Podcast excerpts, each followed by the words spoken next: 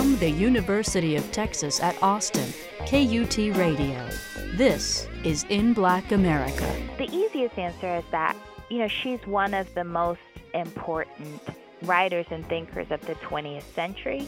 And so her picture comes up in, you know, on Black History Month, but we tend not to know a lot about her life. We see the movies, the play, whatever, you know, but we and so I think it, it's always useful to look to the past and to, to sort of see what visionaries of the past, how they approach doing work that had a serious impact on people, that help people imagine freedom because we have to continue to do that work. So I guess that's part of it, but it's also, you know, the book was an occasion for me to think about like how communities create artists and thinkers, you know? Mm-hmm. And so writing about her and her interior life and her thinking, but also these people who shaped her and influenced her and the relationships. And I think nowadays we tend to be so kind of self-focused. Dr. Imani Perry, the Hughes Rogers Professor of African American Studies at Princeton University, and author of Looking for Lorraine, The Radiant and Radical Life of Lorraine Hansberry,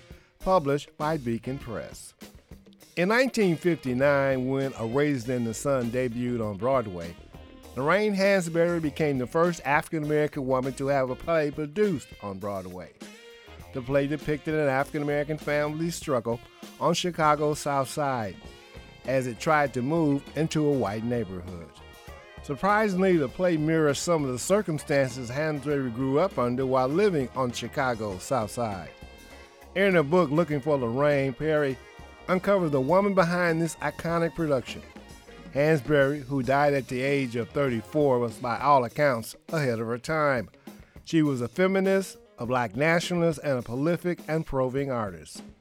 I'm Johnny L. Hanson Jr., and welcome to another edition of In Black America. On this week's program, Looking for Lorraine, the radiant and radical life of Lorraine Hansberry with Dr. Imani Perry, Part 2 in Black America. It's such an honest portrait of black folks and our, our desires and our, our dreams and our frustrations and resilience. And and it's not it's not dre- that's not dressed up. You know it's it's really honest and sincerely offered. And i think you know we have a lot of beautiful art but there's something about the clarity of that play that that makes it stand out you know and the people i mean we we know all those people now you know we right. we know every character and we are the characters yeah, too right right you right. know and um so I, I think that's what it is unless you've been living under a rock for the past six decades you know about a raisin in the sun the broadway production opened at the ethel barrymore theater on broadway in 1959 it was made more famous when the movie version was released a year later, starring Sidney Poitier as Walter Lee Young and Ruby Dee as his wife. Lorraine Hansberry was only 29 years old when the production opened. Hansberry play is one of the most produced works by an African American playwright in this country. Dr. Imani Perry thought it was time to revisit this literary jewel that has been hidden in plain sight for decades. Although Hansberry's life was short, it was full of extraordinary experiences and achievements. She had an unflinching commitment to social justice, which brought her under FBI surveillance when she was barely in her 20s. Perry's book brought to life the backstage stories of this multidimensional artist and playwright. On today's program, we conclude our conversation with noted African American studies scholar Dr. Imani Perry. Lorraine came from somewhat that we can say a privileged class of African Americans. Her parents were college educated. They were. They were college educated. She her father was a real estate mogul. You know, her mother was involved in um local politics. All the in you know, people who I've talked to or, you know, had interviews with who grew up around her, you know, they were seen not I mean they were they were middle class, but for for black folks in the depression they were rich mm-hmm, you know? mm-hmm. so they talked about that you know the the hansberrys had money. So yeah that's what she came from. But they lived in the but they lived on the south side and oftentimes lived in the same building as her father's tenants. So she wasn't separate from the larger black community you know? She came of age right in the middle of it. At some point, Lorraine became compassionate about the conditions of, of, of African Americans during her time. What mm-hmm. led her to that, that that point in her life? That's a great question. I mean, I think it's it, there are a couple of events that were really important. Mm-hmm. I think one is, you know, her her uncle um, William Leo Hansberry, who was a professor at Howard, right. you know, found you know really developed the field of African studies. He brought a lot of intellectuals and activists by their house, and that had an influence on her.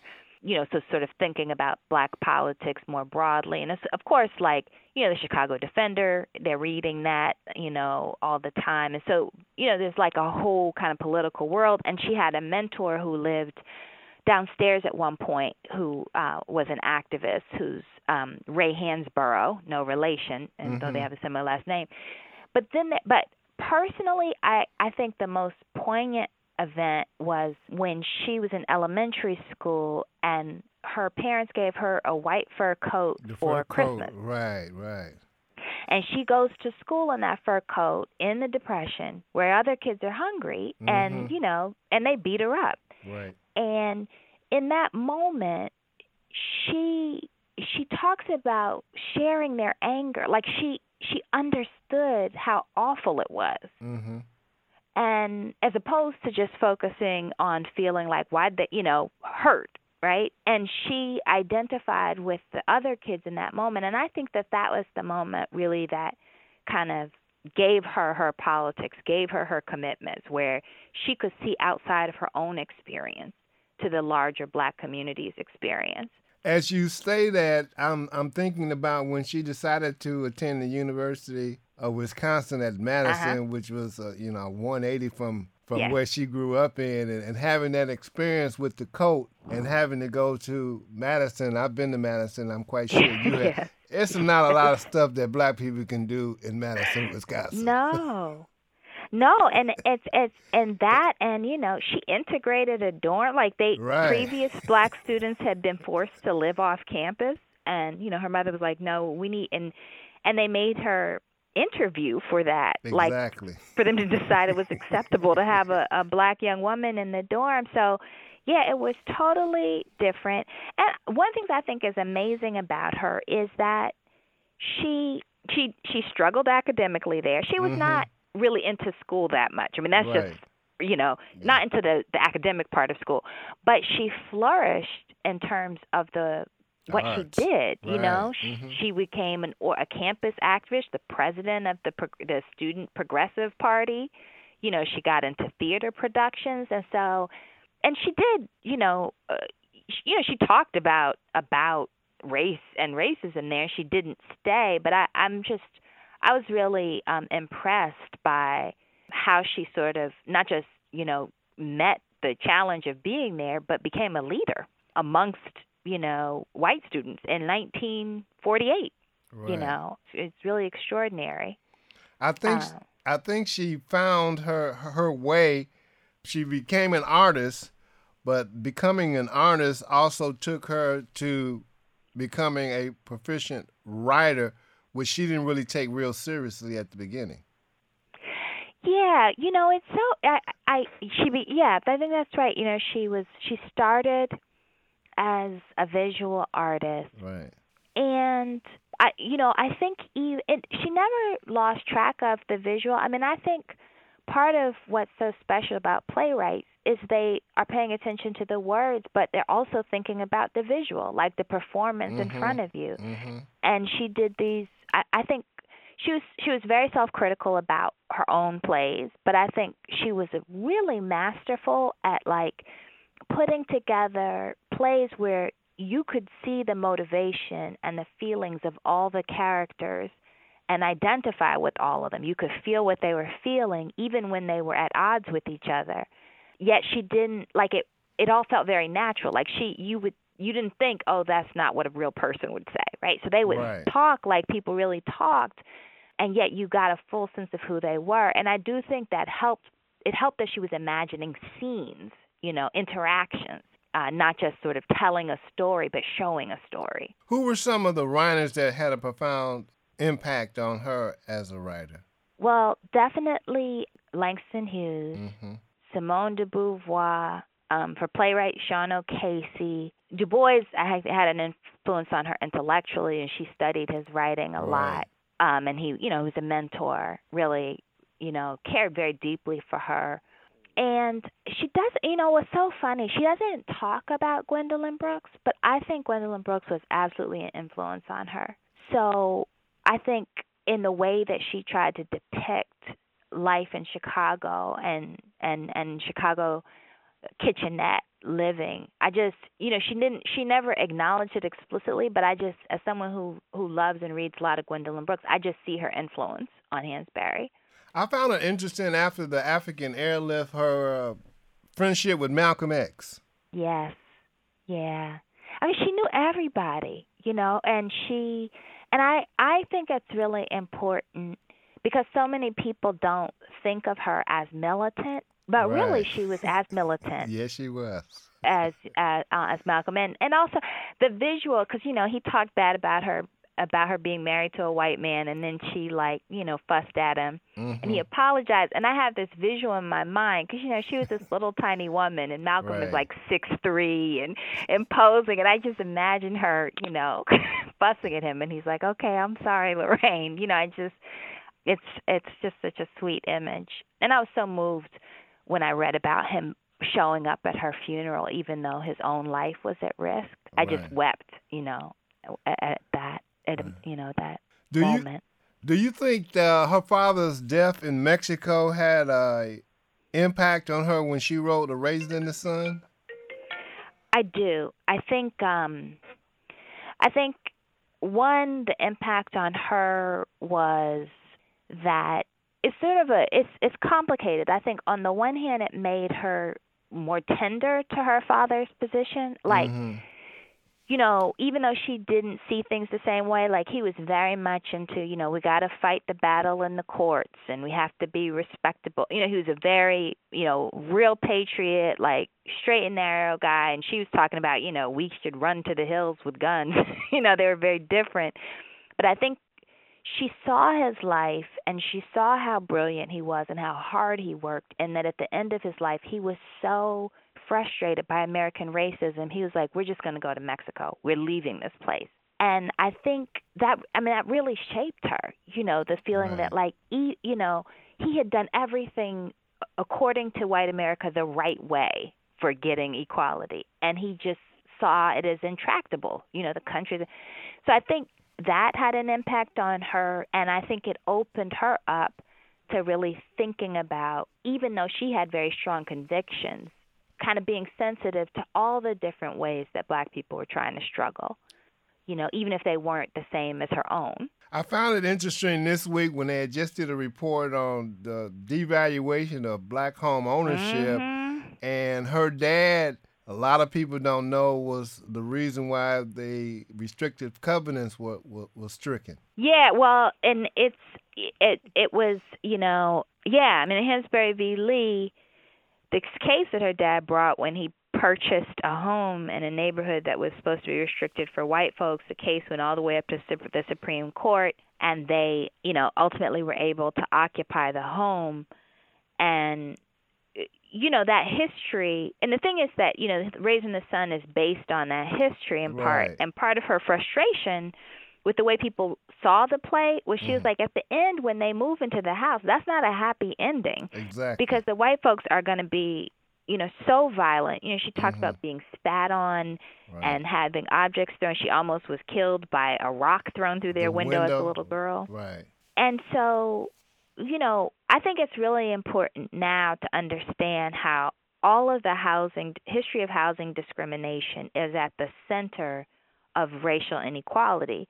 And black homes were deva- have been devalued because of the history of federal policy. Like it wasn't something that just happened Right. they made our homes worth less, you know, and she saw the importance of that. And I think it's really important. You know, you think about it was 1959 when it was showed up on Broadway. Right. This, you know, it's in the mi- midst of the civil rights movement, and she was even then drawing attention to, okay, the issue is not just you know the segregation signs. you know, it's also all these other things, you know, where we can live, where, you know, people pushing us out, responding, but all those kinds of things. And history has borne that out, you know. Little people don't know, well, some do, but a song Nina Simone wrote was a direct reflection of her love for Lorraine Hansberry. Yeah.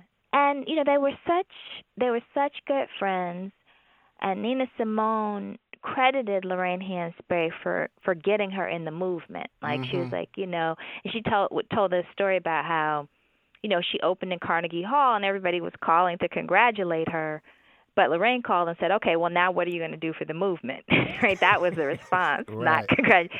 And that that changed her life, obviously. And and she talked about she described Lorraine in many ways as like a teacher who brought, you know, encouraged her to read certain things and talk about ideas, but I I think it went both ways. And it was actually an interview that one of Malcolm X's daughters, Attallah Shabazz, did that made me start to really think about this. And she said, you know, everybody always talks about how Lorraine taught Nina, but Nina was brilliant and she taught her as well. And I started to think about the way, you know, Nina Simone influenced Lorraine as an artist too, you know, because she was such a master of bringing different ideas together, like composing something that had all these different kind of influences. And I think you can see that in Lorraine Hansberry's work after they became friends.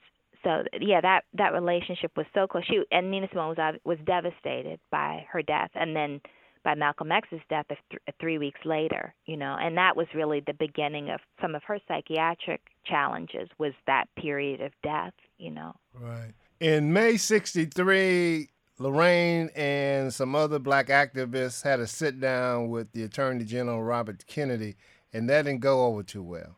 No, it didn't go too well. you know, because Robert F. Kennedy thought that he was going to call together these famous black people and they would tell black people in my hometown of Birmingham to calm down and stop all their protesting and mm-hmm. go slow. And, you know, and everybody responded to that you know that that position negatively you know lena horne was like you crazy if you think we're going to go tell black people not to protest. And you know and lorraine said the black people in birmingham speak for us. But she was particularly angry that one of the people who came to the meeting who was an organizer from core jerome smith who had been you know violently beaten in uh, in Mississippi and and and had you know really been in the throes of the struggle when Robert F. Kennedy tried to kind of dismiss and ignore him. And she was like, no, no, no, that's the person you need to listen to. You know, she really rejected this idea that you only listen to the fancy Negroes, right? Mm-hmm, um, mm-hmm. And that became, you know, the basis for her to really kind of go in on right. RFK and to say, we want a moral commitment and support of civil rights from the Kennedy administration. If you're just joining us, I'm Johnny O. Hanson Jr., and you're listening to In Black America from KUT Radio. And we're speaking with Dr. Imani Perry, the Hughes Rogers Professor of African American Studies at Princeton University and author of Looking for Lorraine, The Radiant and Radical Life of Lorraine Hansberry. Miss Hansberry was ahead of her time in, in a lot of different areas. Tell us about those areas. Yeah, I mean, so one is that she saw herself as a feminist. She, you know, she ident- what's really interesting is like so that everybody thinks about, you know, James Baldwin and she were such good friends and people think of James Baldwin as a gay writer. What's interesting is that although he had, you know, he had relationships with men, he didn't ever really accept the label. Hansberry actually talked about herself as being a lesbian and trying to think through what that meant politically, even though she wasn't out because you know it wasn't a, you know it wasn't a safe time to be out. But she was talking about issues of sexuality. She was talking about issues of gender. She was also thinking a lot about uh, you know anti-colonialist movements, you know the future of Africa. So she almost like she was in the 50s in some ways where organizations like the Black Panther Party were in the late 60s and 70s mm-hmm. on a mm-hmm. lot of issues. And I think so she was ahead of her time, but a lot of that had to do with the influence of people like Paul Robeson and W.E.B. Du Bois and Langston Hughes, who were such, you know, sophisticated political thinkers. They they thought about things internationally. You know, they were, you know, they really had these big political imaginations. So it's almost like she was a bridge between an older and younger generation on so many issues. A couple of more questions, Dr. Perry. Why is significant, in your opinion, that we celebrate Lorraine Hansberry? Well, I I guess I I think I mean I think the the the the, the easiest answer is that you know, she's one of the most important writers and thinkers of the 20th century. And so her picture comes out uh, up in you know on Black History Month, but we tend not to know a lot about her life. Mm-hmm. You know, mm-hmm. we we see the movies, the play, what you know, but we and so I think it it's always useful to look to the past and to to sort of see what visionaries of the past how they approached doing work that had a serious impact on people that helped people imagine freedom because we have to continue to do that work so i guess that's part of it but it's also you know the book was an occasion for me to think about like how communities create artists and thinkers, you know? Mm-hmm. And so writing about her and her interior life and her thinking, but also these people who shaped her and influenced her and the relationships. And I think nowadays we tend to be so kind of self-focused and right. so like everybody holds things close to their chest and they're competing with each other. But we have, you know, you don't get to that kind of work unless you're in community, unless you're in conversation, unless you learn from other people. And so I guess I want that to be the lesson of her life too. I understand. Were there any aha moments when you were doing the research? That's a, oh, it's such an interesting question. I mean, I had in some ways there were there were so so many of them, I imagine. and you know, like it, and they they came about. You know, so sometimes there like there would be there were also there were these fascinating moments like you know where like i i'm learning about her being engaged with to a uh, a black man in Harlem before marrying Robert Nemiroff, right? Right. Mm-hmm. And that's you know that story was really interesting to think about how her life unfolded in a way nobody had talked about. You're or, talking about Rosie. Yes, Rosie and how go you know he was, he was he was gorgeous and he was an activist and he was like this super charismatic person and it gave me an insight into her. She was so you know she loved beauty and elegance and charisma you know, the way Baldwin had written about her, he was like, "Oh, she was so committed to the struggle, she didn't care about fame." And then I was in her papers, and actually, she did. You know, mm-hmm, she mm-hmm. she wanted to be famous. she liked the limelight. You know, she liked being listened to. I mean, not right. more than she com- was committed to ideas, but and then I, you know, I had this moment when it was very emotional for me to go to the place where she where she spent her last days, you know, mm-hmm. to go to mm-hmm. her home right. in upstate New York and to go to her grave site and to think about, you know, the challenges for her of trying to write through her physical illness and trying to do work that was meaningful for the movement and the combination between wanting to be out there and her body shutting down and the ret- the kind of private space she needed to write and how she sort of struggled with all of that. It was I, it was an aha moment for me because I just, you know, I I think for me personally because I think a lot about as someone who has chronic diseases like how do you balance, mm-hmm. you know, the limitations of your body uh, but it's also that's just such a human thing. You know, we all are working through constraint and difficulty and hardship and we're trying to do something meaningful and we're always limited, or most of us anyway. And I, you know, and that for me, it made me feel like this is some of this stuff is universal, and we all can learn from it, you know. Right. And that was an aha moment. Like it wasn't. She's she was very special, but she's also just human in a way that we're all human, you know. So. When you teach your students in class, are mm-hmm. you trying to convey to them the the passion in which I can hear from your voice about literature and, and mm. learning. I would say the, the, the backstories of these individuals who have have have profoundly affected uh, what we read and, and learn about society.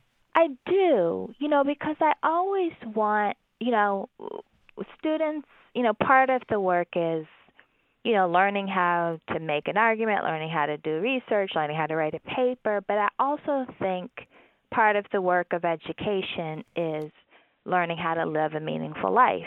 And part of the way you do that is to look at examples of lives lived, right? And so right. I always try to make space for them to have like personal reckonings or transformations in the midst of learning information, you know, or or research and uh, realize that their whole, you know, as uh, one of the weird things about colleges and universities is that in the classroom we so often act like students aren't whole people, you know.